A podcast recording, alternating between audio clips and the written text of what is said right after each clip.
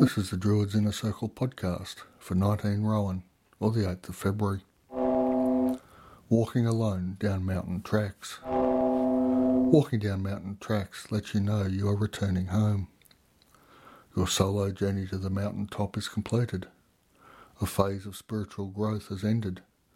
There will be other mountains and other tracks. The walk home gives you time to assimilate.